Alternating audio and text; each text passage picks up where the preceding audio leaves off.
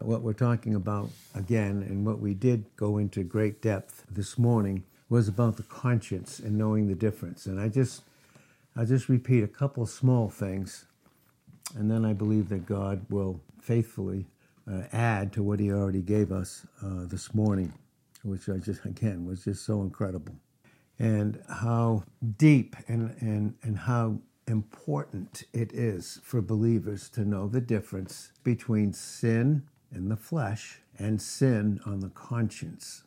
It's a big difference. And if we don't know the difference, then we're just going to operate in confusion.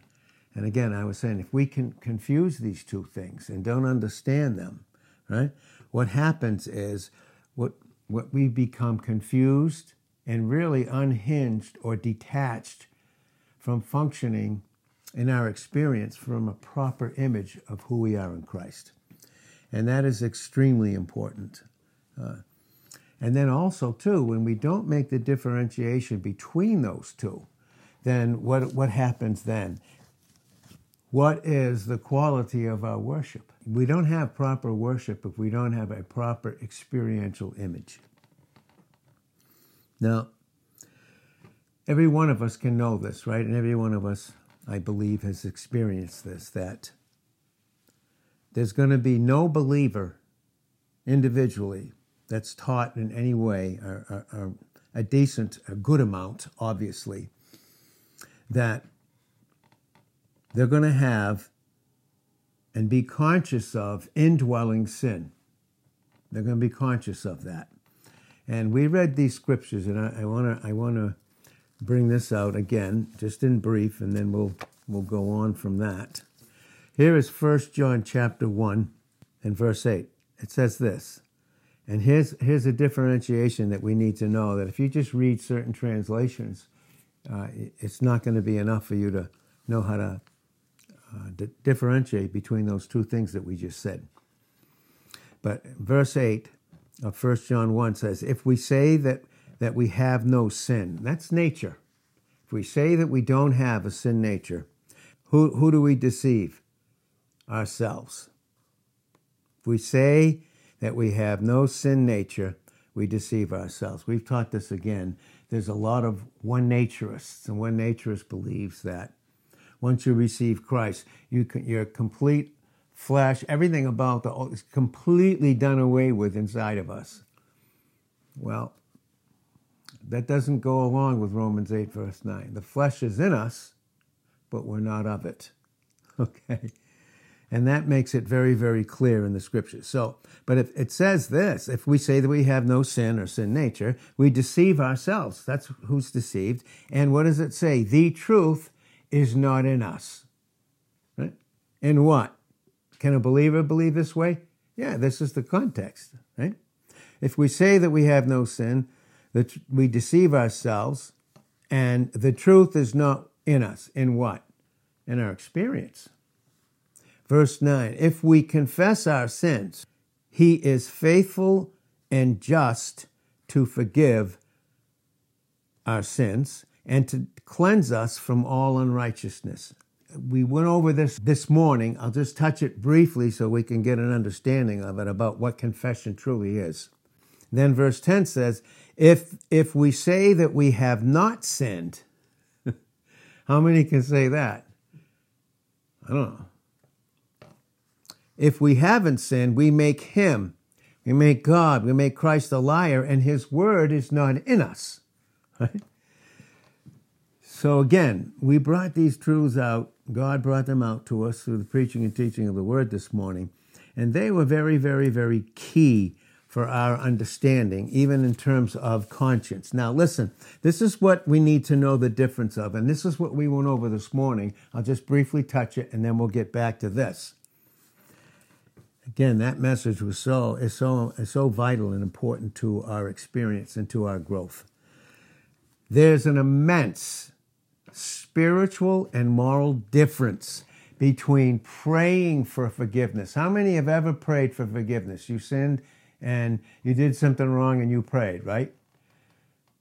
Prayed for, for God, forgive me. I, I did something wrong. God, forgive me. Did you ever do that? Mm-hmm. How many's done that? Mm-hmm. Huh?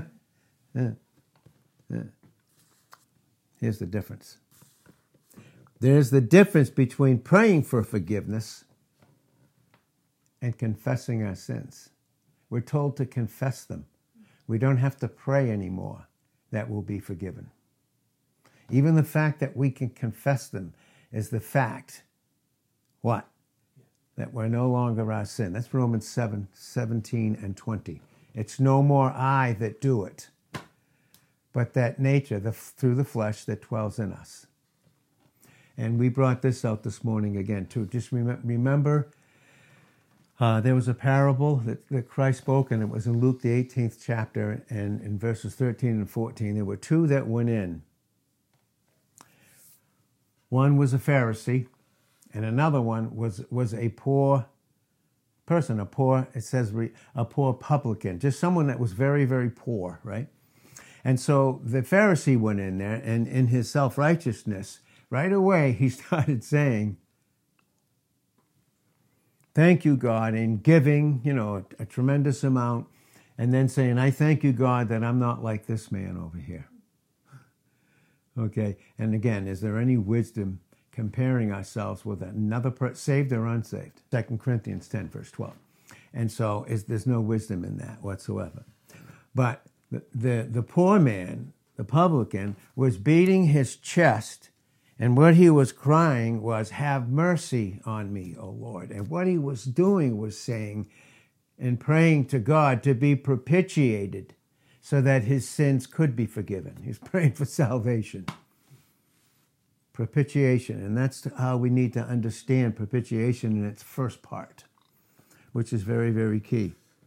Because the fact of the matter is, when we are praying for forgiveness or confessing our sins, how are we to look at it in reference to the character of God? Who's our, who, who has been made our character in 1 John 1 7? It's Christ. Right? It's Christ. Now we confess our faults one to another, it says in James 5 16 and, and, and, and so forth, 16 and 17. We're to confess our sins or faults, these things. We confess them to each other, right?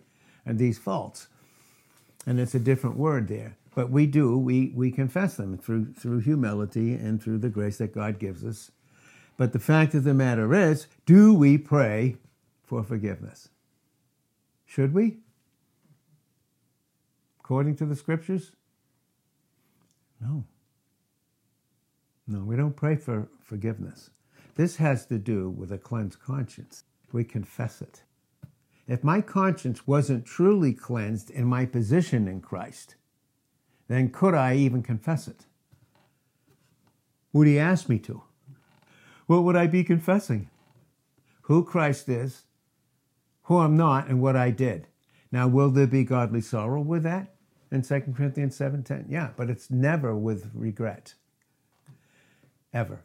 But with worldly sorrow certainly is, as that's in 2 Corinthians 7.10, as that's brought out. So again, there's a difference.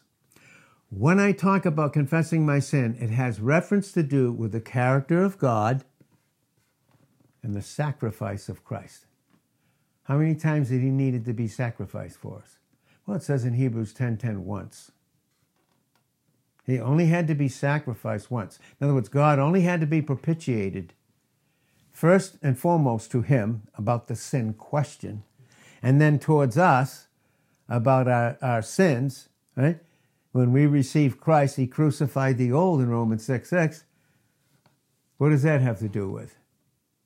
Right? What does it have to do with? Are we our sins? Are we our sins? No. No, that's why we can even forgive each other in Ephesians 4, verse 32. You know, that's a lot different than he taught them to pray in, during the kingdom in Matthew 6, 14. If you, if you forgive, your heavenly Father will forgive. If you don't forgive, your heavenly Father won't forgive you. Is that true of the Christian? No. No. Big difference. Huge difference. So they both confessing. Confessing our sins has to do with the character of God and the sacrifice of, of Christ. And that's why it's so very important for us to be taught specifically the scriptures, and always to keep us close to scripture in what we think and say and do. And it's very, very vital for all of us. Very, very vital. And uh, we went into a lot of these in detail this morning. But for tonight, we're going to continue. And I'm going to read Acts. This is Paul. And he's going before Ananias, the high priest, and he's making a confession to him. And this is what, in his confession, in verse 16, this is what he said. He said this, and herein do I exercise myself. Notice that? Can I exercise your conscience? No. It's very individual, very intimate, very personal.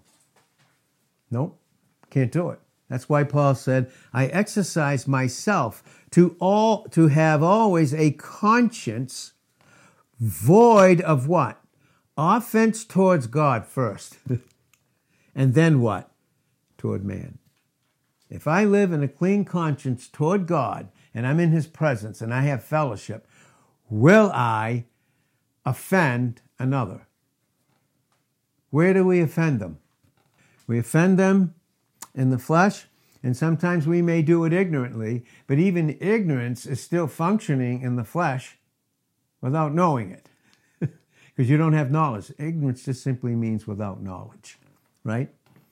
And that's all that that says. So he said that. I'll read it again. Herein do I exercise myself to have always a conscience void of offense toward God and a conscience void of offense in that sense toward man. Now, where do we get this teaching from? This is where we get this from. If you read Hebrews, the ninth chapter, in verse 11, it says this But, but Christ, being come a high priest of good things to come by a greater and more perfect tabernacle, that perfect tabernacle was himself, not made with hands, because we know that even his fleshly, his body, was not, he didn't receive that in, in birth from his mom, Mary. It was the Holy Spirit who came upon her and conceived him in her womb. And that's why he has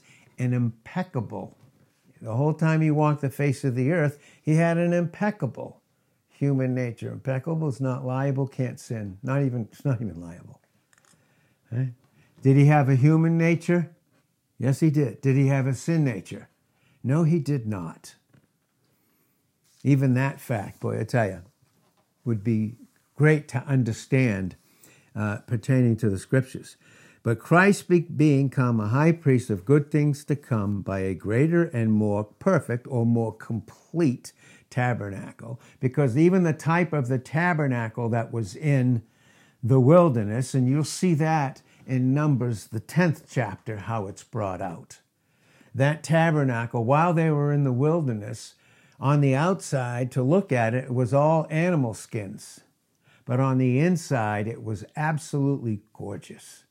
That is a type of, again, was there any beauty in him physically that we would desire him in Isaiah 53 and verse 2? No.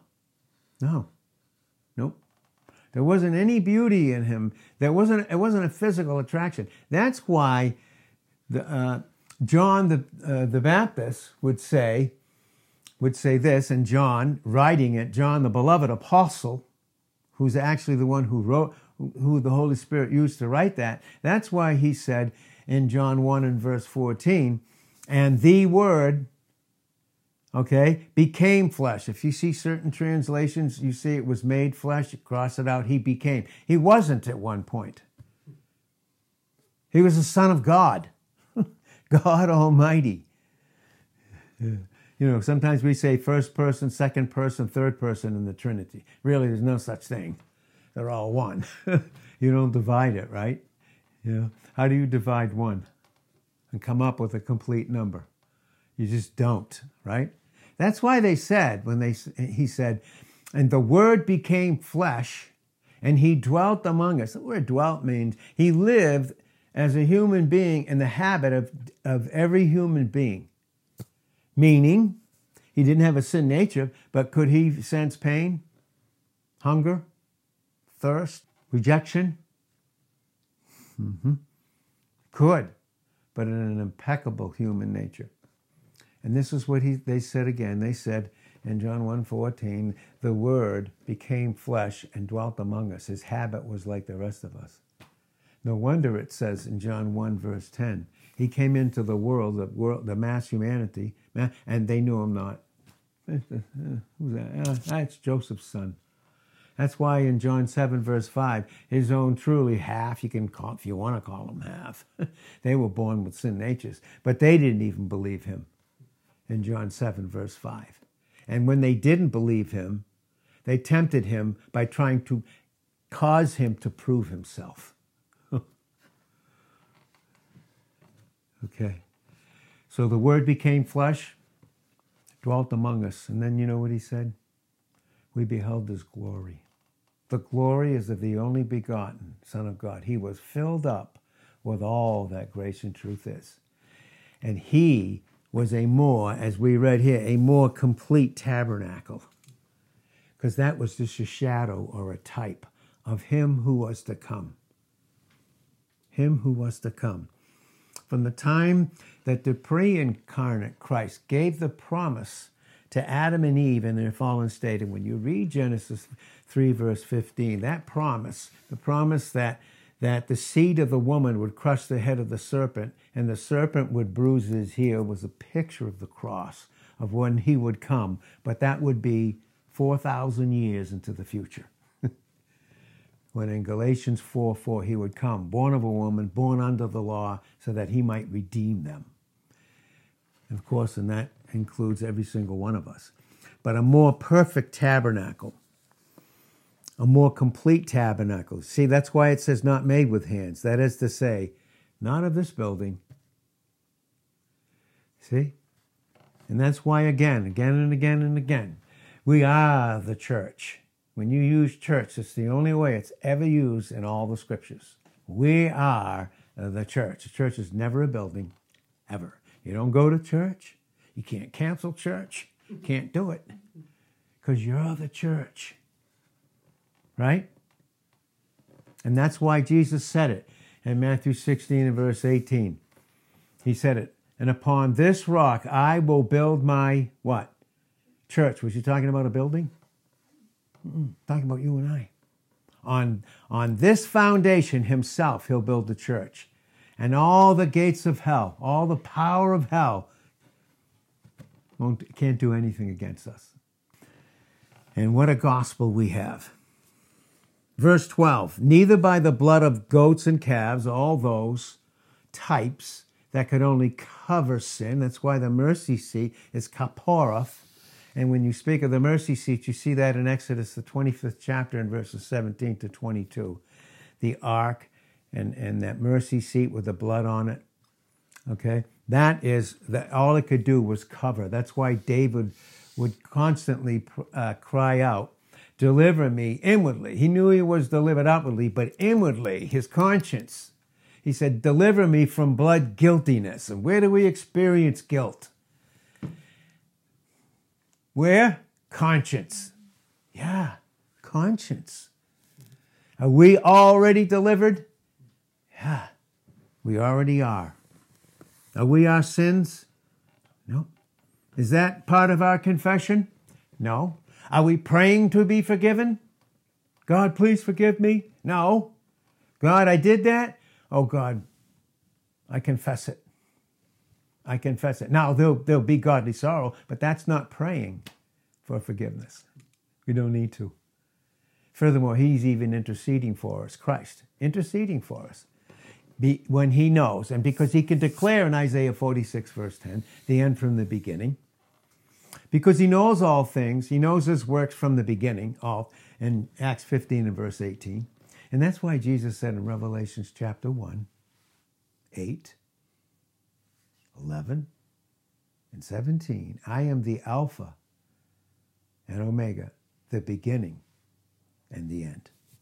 Knowing all things, and that's why he said in John 13, verse 19, and John 14, verse 29, I tell you these things before they come to pass, that when they come to pass, you might believe.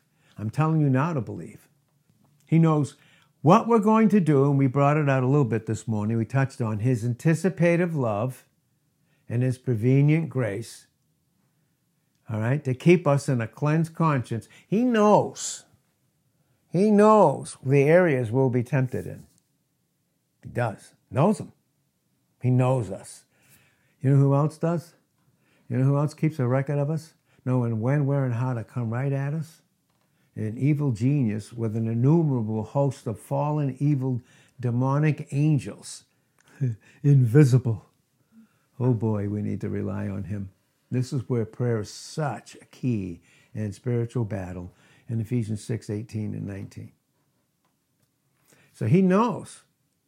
He knows that we, we could, in this area, we potentially would go and he knows where the enemy would come. And instantly, even before we sin, he's, pray, he's interceding for us.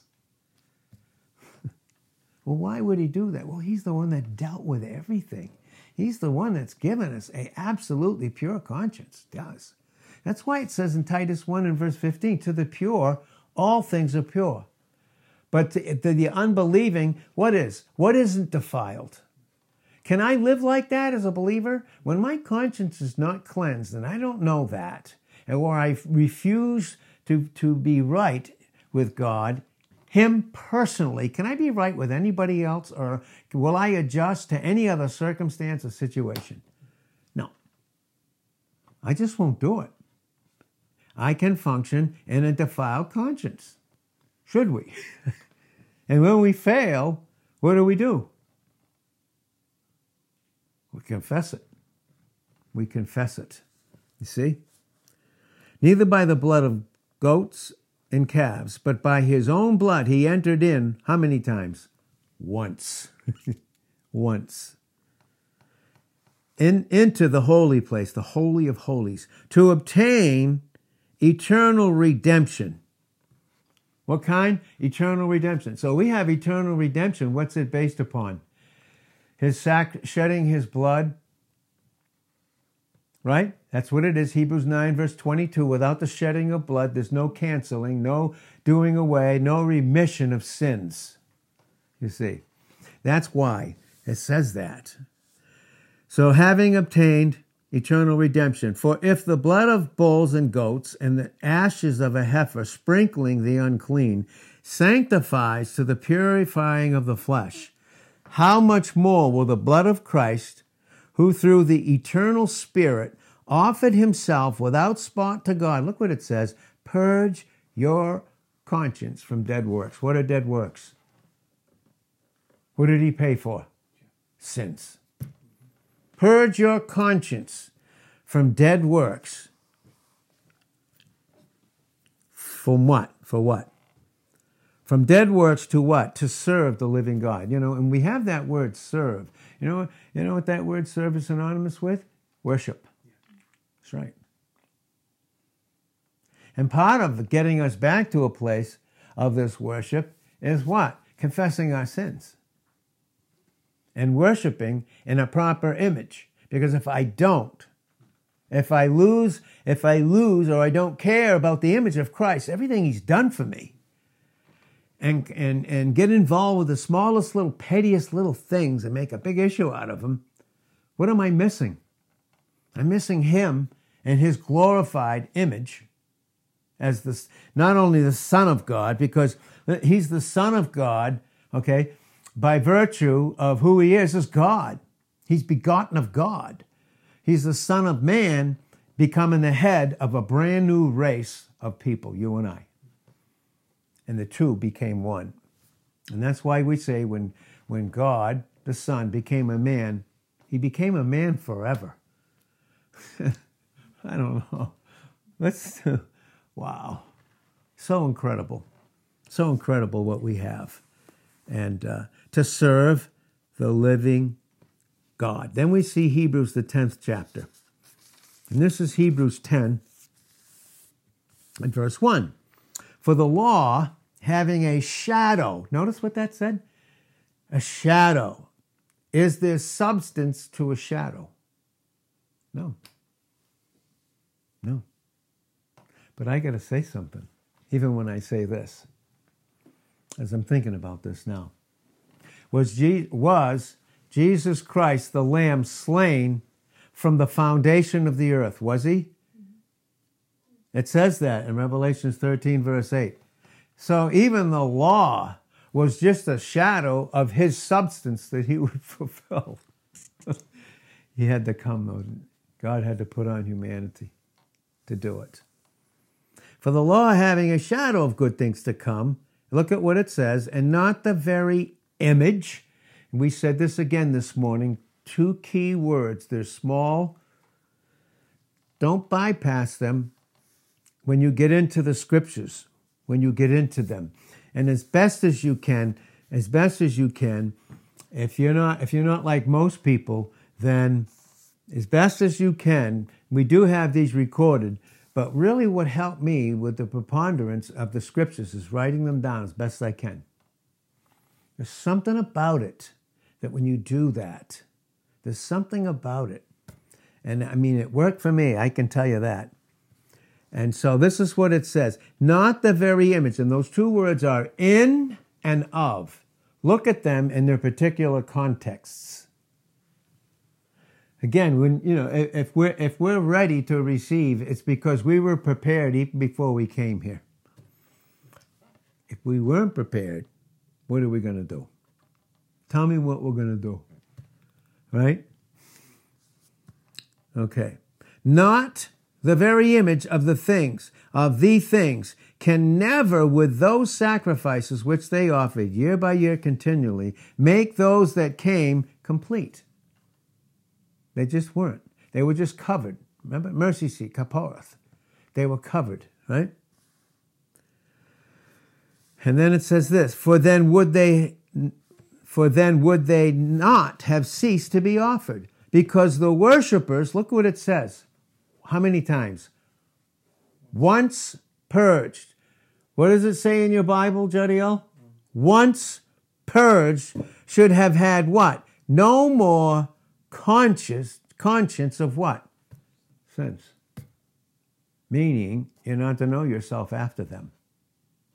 Now, when we do confess them, there will be a godly sorrow, no question about it. And because we said this too, and the fact of the matter is, what do I mean by, by godly sorrow? Here's the fact. Listen, if we do sin, and we confess it, but if we do sin, conscience will feel it.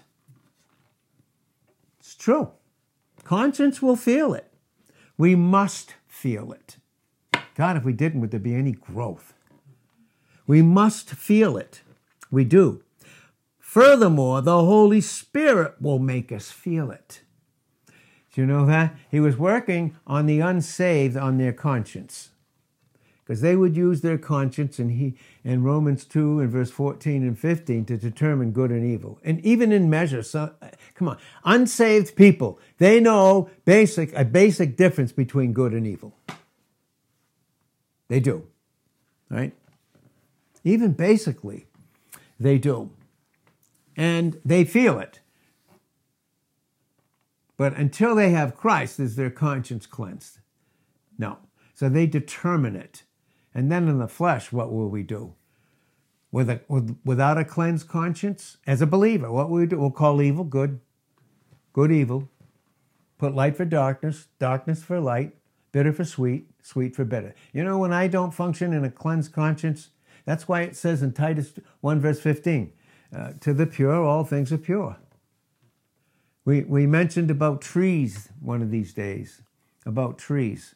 And Jesus, when he healed, he, uh, they brought a blind man to him, to Jesus. You know, that's why we need to pray for people and pray for each other, because what are we doing? We're bringing the person to who? To Christ, to God. So when we do that, so those the disciples, they brought the blind man to Jesus in Mark the 8th chapter in verses 23, 24, and 25. Then it says, Then Jesus he touched his eyes. And when he touched his eyes, he said to him, What do you see? You know what he said? He said, I see men walking as trees. We're going to get. We're going to get into that. Remind me to, because we, we touched on it one of these mornings and it was incredible, but we just barely touched it. Then the second time, the second time he touched his eyes, he asked him, he said, Now what do you see? You know what he said? I see all men clearly. Because when we go by natural sight or fleshly in the Christian, what do we see? We see men walking as trees. We do. And then when the spiritual God comes in convic- for a believer, when he comes in and, con- and convicts them, then what does he see? He see all he sees all men clearly. Why? Why does a why can a believer now see clearly all men? He has a cleansed conscience. He has a pure image, pure conscience, pure image, pure worship. Just the way it works. It is. And that's why in 1 Corinthians 15, starting at verse 43 to 49, the first always, first in us Okay? The first response, if we don't wait upon him, speak quickly and not prepared, we'll speak eh, fleshly. We'll speak like natural people. We can't ever be natural again, ever. But we can be carnal. And carnal is very fleshly. And you can, you can be just as evil and just as bad. Whew. I mean, honestly, You know, that's why in heaven there's no good people in themselves, by the way. And every one of us can raise our hand on that one with the, all the rest that are in the Bible, right? We can see clearly. So here, as this is what it says here, that they should have no more conscience of sin. Who should have no more conscience of sins? Those who have been once purged. Those who have Christ as their propitiation. That's 1 John 2 1 and 2. Now, 1 John 2, verse 1 says, My little children. We went into that this morning about what that literally means. The little children there is the Greek word teknia, T E K N I A. Teknia. Diminutive, little ones. And you know when it says little children? That's what Galatians 3, verse 26 is saying. We are all the children of God by faith. And there's three types of children in the church, universal, and three types of children in a local assembly. And if you're following this, you'll really get it, but you gotta really concentrate. You can't be you can't be distracted by a single thing, because if you you're gonna miss it. And hopefully, hopefully, and this is why we teach the discipline of preparation before you even come. It's so key. But when it says that it's diminutive, what it's saying there is that in the three classes in 1 John 2:12, there are babes, young men and women, and, spir- and spiritual dads. But we're all still as children. We're still, uh, we're all still his children. Why? And we're going to get into this uh, most likely tomorrow. God is not a respecter of persons. We're going to see what that, if we're not a respecter of persons, what is the cause of that? So awesome. And we touched a little bit on that this morning also, but didn't go into detail. They should have no more conscience of sin. But in those sacrifices, there is a remembrance, again, made of sins every year.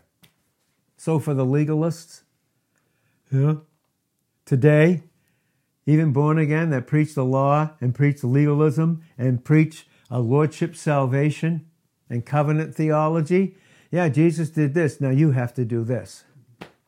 Last time I checked, it was all done. Finished in John 19 30.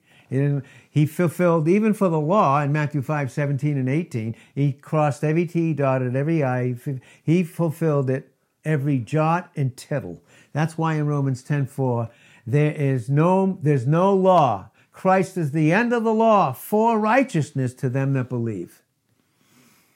Now, as we wrap this up uh, tonight, verse 4 But it is not possible that the blood of bulls and of goats should take away sins. In other words, really, really for us as Christians, what is God relying on us for us, from us to take away sins, excuse me, while they're already dealt with and taken away? Oh, oh, should that go into how we should forgive one, especially Christian to Christian? Does that go into how we should forgive each other? Because what is, you know, when it says in 1 John 1 9, he's faithful and just. What is just? It's justice. What's that mean? Christ fulfilled the justice and integrity and holiness and purity of God. He had to fulfill that justice before love could flow because they're not separate. And that's why he's faithful. It says he's faithful and just to forgive us our sins. And what's that? What is forgiveness? It's a confirmation of his love. And me, I'm going to I'm going to play a false god and not forgive others. How evil is that? You know, we think we we don't under we will never understand the depth of sin without being condemned and we will never unless we walk in the light. And that's our character in 1 John 1 7. Okay? Because there's two things we will never, we, we, we, Christ settled not only the sin question of the whole world, which went into an angelic conflict as well as humanity, but paying for the sins of how many? Of those that would receive him. I don't know how many, how many millions, of, I don't know. and I understand that depth. I understand the depth of my own sins. Really? No, there's only one that could. That was between the Father and the Son. There's a reason there was three hours of complete, utter darkness when Christ was on the cross because of the intensity. It was to be covered. Again, and neither will we know the depth of his love for all eternity for us in Christ because of a beautiful image, a purged conscience, to set and to make us worshipers, not just in eternity, but right now in Hebrews 13, 15. We can offer the sacrifice of our praise to him. And let me tell you, that goes into reverence. I said I wasn't, okay. If I'm not a respecter of persons, it's because I reverence Christ. If I don't reverence him, I will be a respecter of persons. And we're, go- we're going to get into that.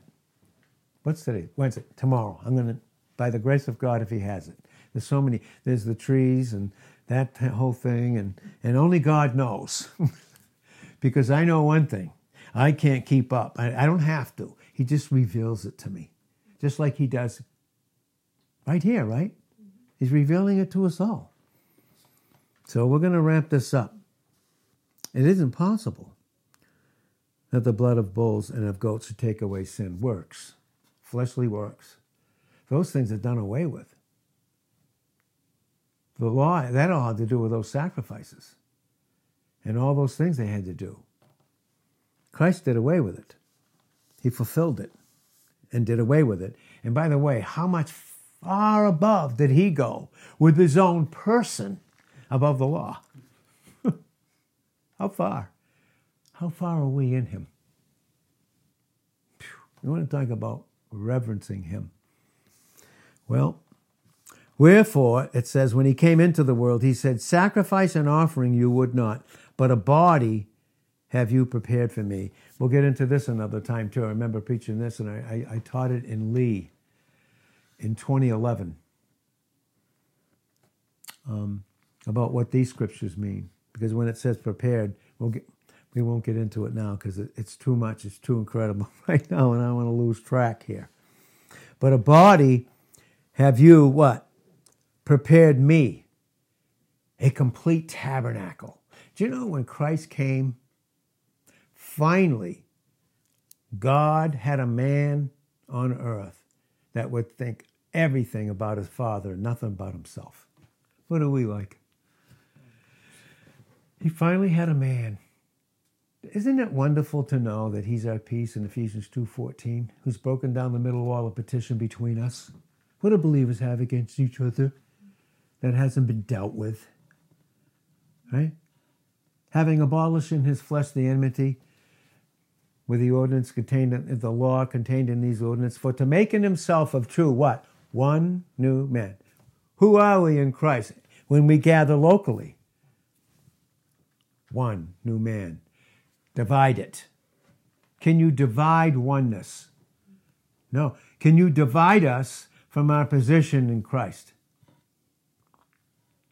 Can't. You've been talking about forgiveness. Boy, tell me that doesn't start with humility and dependence and God being everything and us being in our proper place. Little nobodies without Him, little everybody's in Him. In burnt offerings and sacrifices for sin, you had what? No pleasure. Because even those that came and offered those, they could offer it without even their will being involved, given over. That, that's, that's why preparation coming to hear the word is our will given over, by the way, and being disciplined. Seriously. And, and it's not a works thing, that's a grace thing. it only happens by grace. We grow in grace. And then knowledge in 2 Peter 3.18. Then said I in verse 7, I, lo, I come in the volume of the book. Which book? Uh, the whole Bible. In the volume of this book. That's why it's called, guess what the Bible is? It's the holy what? Word of God. Well, who's the Word in John 1 1? It's Christ. So, this is what it says. Then said I, Lo, I come in the volume of the book. It is written of me to what? To do your will, O God. Who's the only one to fulfill the will of God. That's why he came. That's why he said in John 4, verse 34, he said, My very meat, my very sustenance is, is what? To what? Do the work and fulfill his what? Will. Can you separate God's will from God's work? Can is Christ that? Do we have that in him? We have it in him. That's part of ha- us having a cleansed conscience. To do your will. Above, when he said sacrifices and offerings and burnt offerings and offerings for sin, you would not, neither had pleasure in them, which are offered by the law. In other words, the flesh gets involved. You know, there's areas where I don't forgive. You know, it's like, that's why, I, again, we can sing certain songs and worship God if it's truly worshiping Him. if it's about understanding Him with a cleansed conscience. But to think that I can come and worship God in an area of my heart I haven't forgiven someone, is God receiving that uh, sacrifice of praise? Is He? Well, can sin be in His presence? Okay. Do we have sin in the flesh and sin on the conscience? So, is it right to say that? To say that there's sin on the believer in the presence of God is to call in question the purging efficacy of the blood of Christ and to deny the divine record. But can we say that we do have sin in us? Yeah, where would that be? Conscience. Conscience. So I can come and I can sing and living in sin. What am I doing? Where's that going? Oh boy. It's not going anywhere. Certainly not. Then said I in verse 9 of Hebrews 10, Lo, I come to do your will, O God. He takes away the first that he may establish the second. He took away the first, not just the law. How about the first of you and I? he took away the first. We can't, we, could we have ever done that ourselves? Never. There's certain teachings out there that say that say, you know, God loves everybody and he gave his son potentially for everybody to receive him, but they just need to give his will over. You mean to tell me it didn't have anything to do with God's will too? I don't know where our will come from. It came from God, right? Then said I, I come to do your will, O God. He took away the first that he may establish the second. By the which will, whose will? Christ. We are. Are we going to be? No, we are sanctified through the offering of the body of Jesus Christ once. Once, right? That's why 1014 says this For by one offering he has perfected, completed, fully, eternally completed forever, for all eternity, those that are set apart positionally forever. Now, what is he doing to us in time? He is setting us apart experientially. And can he do that? And can I follow him with a defiled conscience? Can't do it. Cannot do it. And won't. Does it change his love for us? Nope. Nope. His love is based upon who his son is and what he's accomplished on our behalf. For him not to love us, he would have to not love his son. Would never happen. That's why the Bible teaches it. That's why God has given us by his grace and truth and given us the Holy Spirit uh, to teach us these things.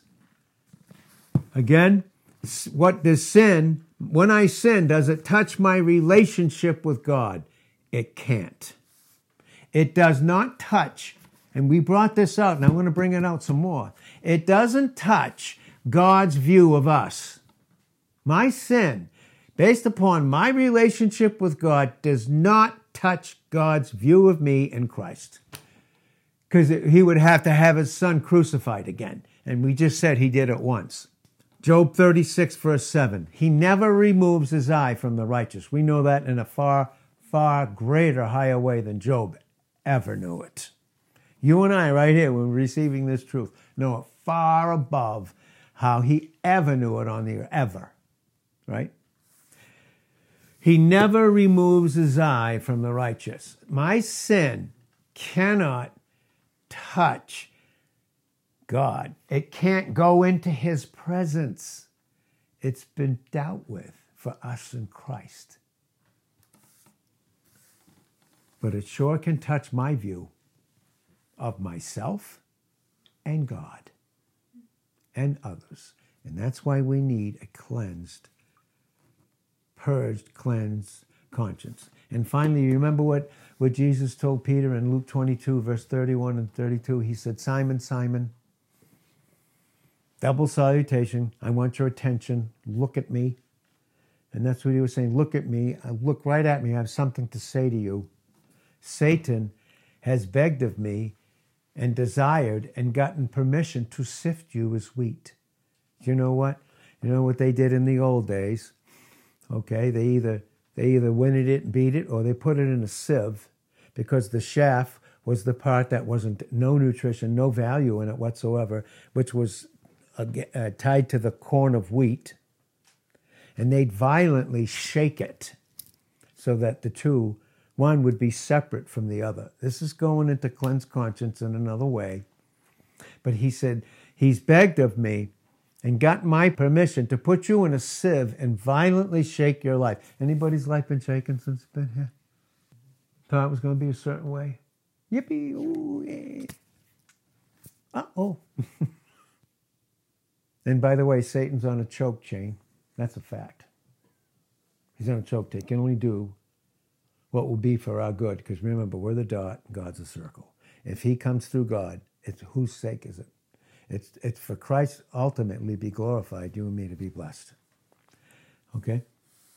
Simon, Simon, Satan has desired and begged of me and got permission to, to violently shake you, sift you as wheat, but I have prayed for you. That's intercession. That's why he, he told Mary at the tomb, you, you know, you can't grasp me in John 20, 16 and 17. You can't hold me here. You can't. I have to go because I have to intercede, not just for you, but multitudes He said, I've prayed for you. And he didn't pray this. You read it. He didn't, he didn't pray to Peter, I pray that you don't fail. He said, I pray that your faith doesn't fail, your absolute dependence on me. And then he said, when you're converted, not if, and there's many conversions that happen when we get cleansed. When we confess our sin in 1 John 1 9, we have a cleansed conscience. It's no longer defiled. We see that all through the scriptures. I believe it's James 3 6, and I know it's uh, Titus 1 and verse 15. Right? When you're strengthened, convert the brethren. I'll use you. And boy, did he ever, right? After he denied him, and then Christ met him on the shore, and those two messages that he preached, he preached two messages, two of them, and 8,000 people received Christ.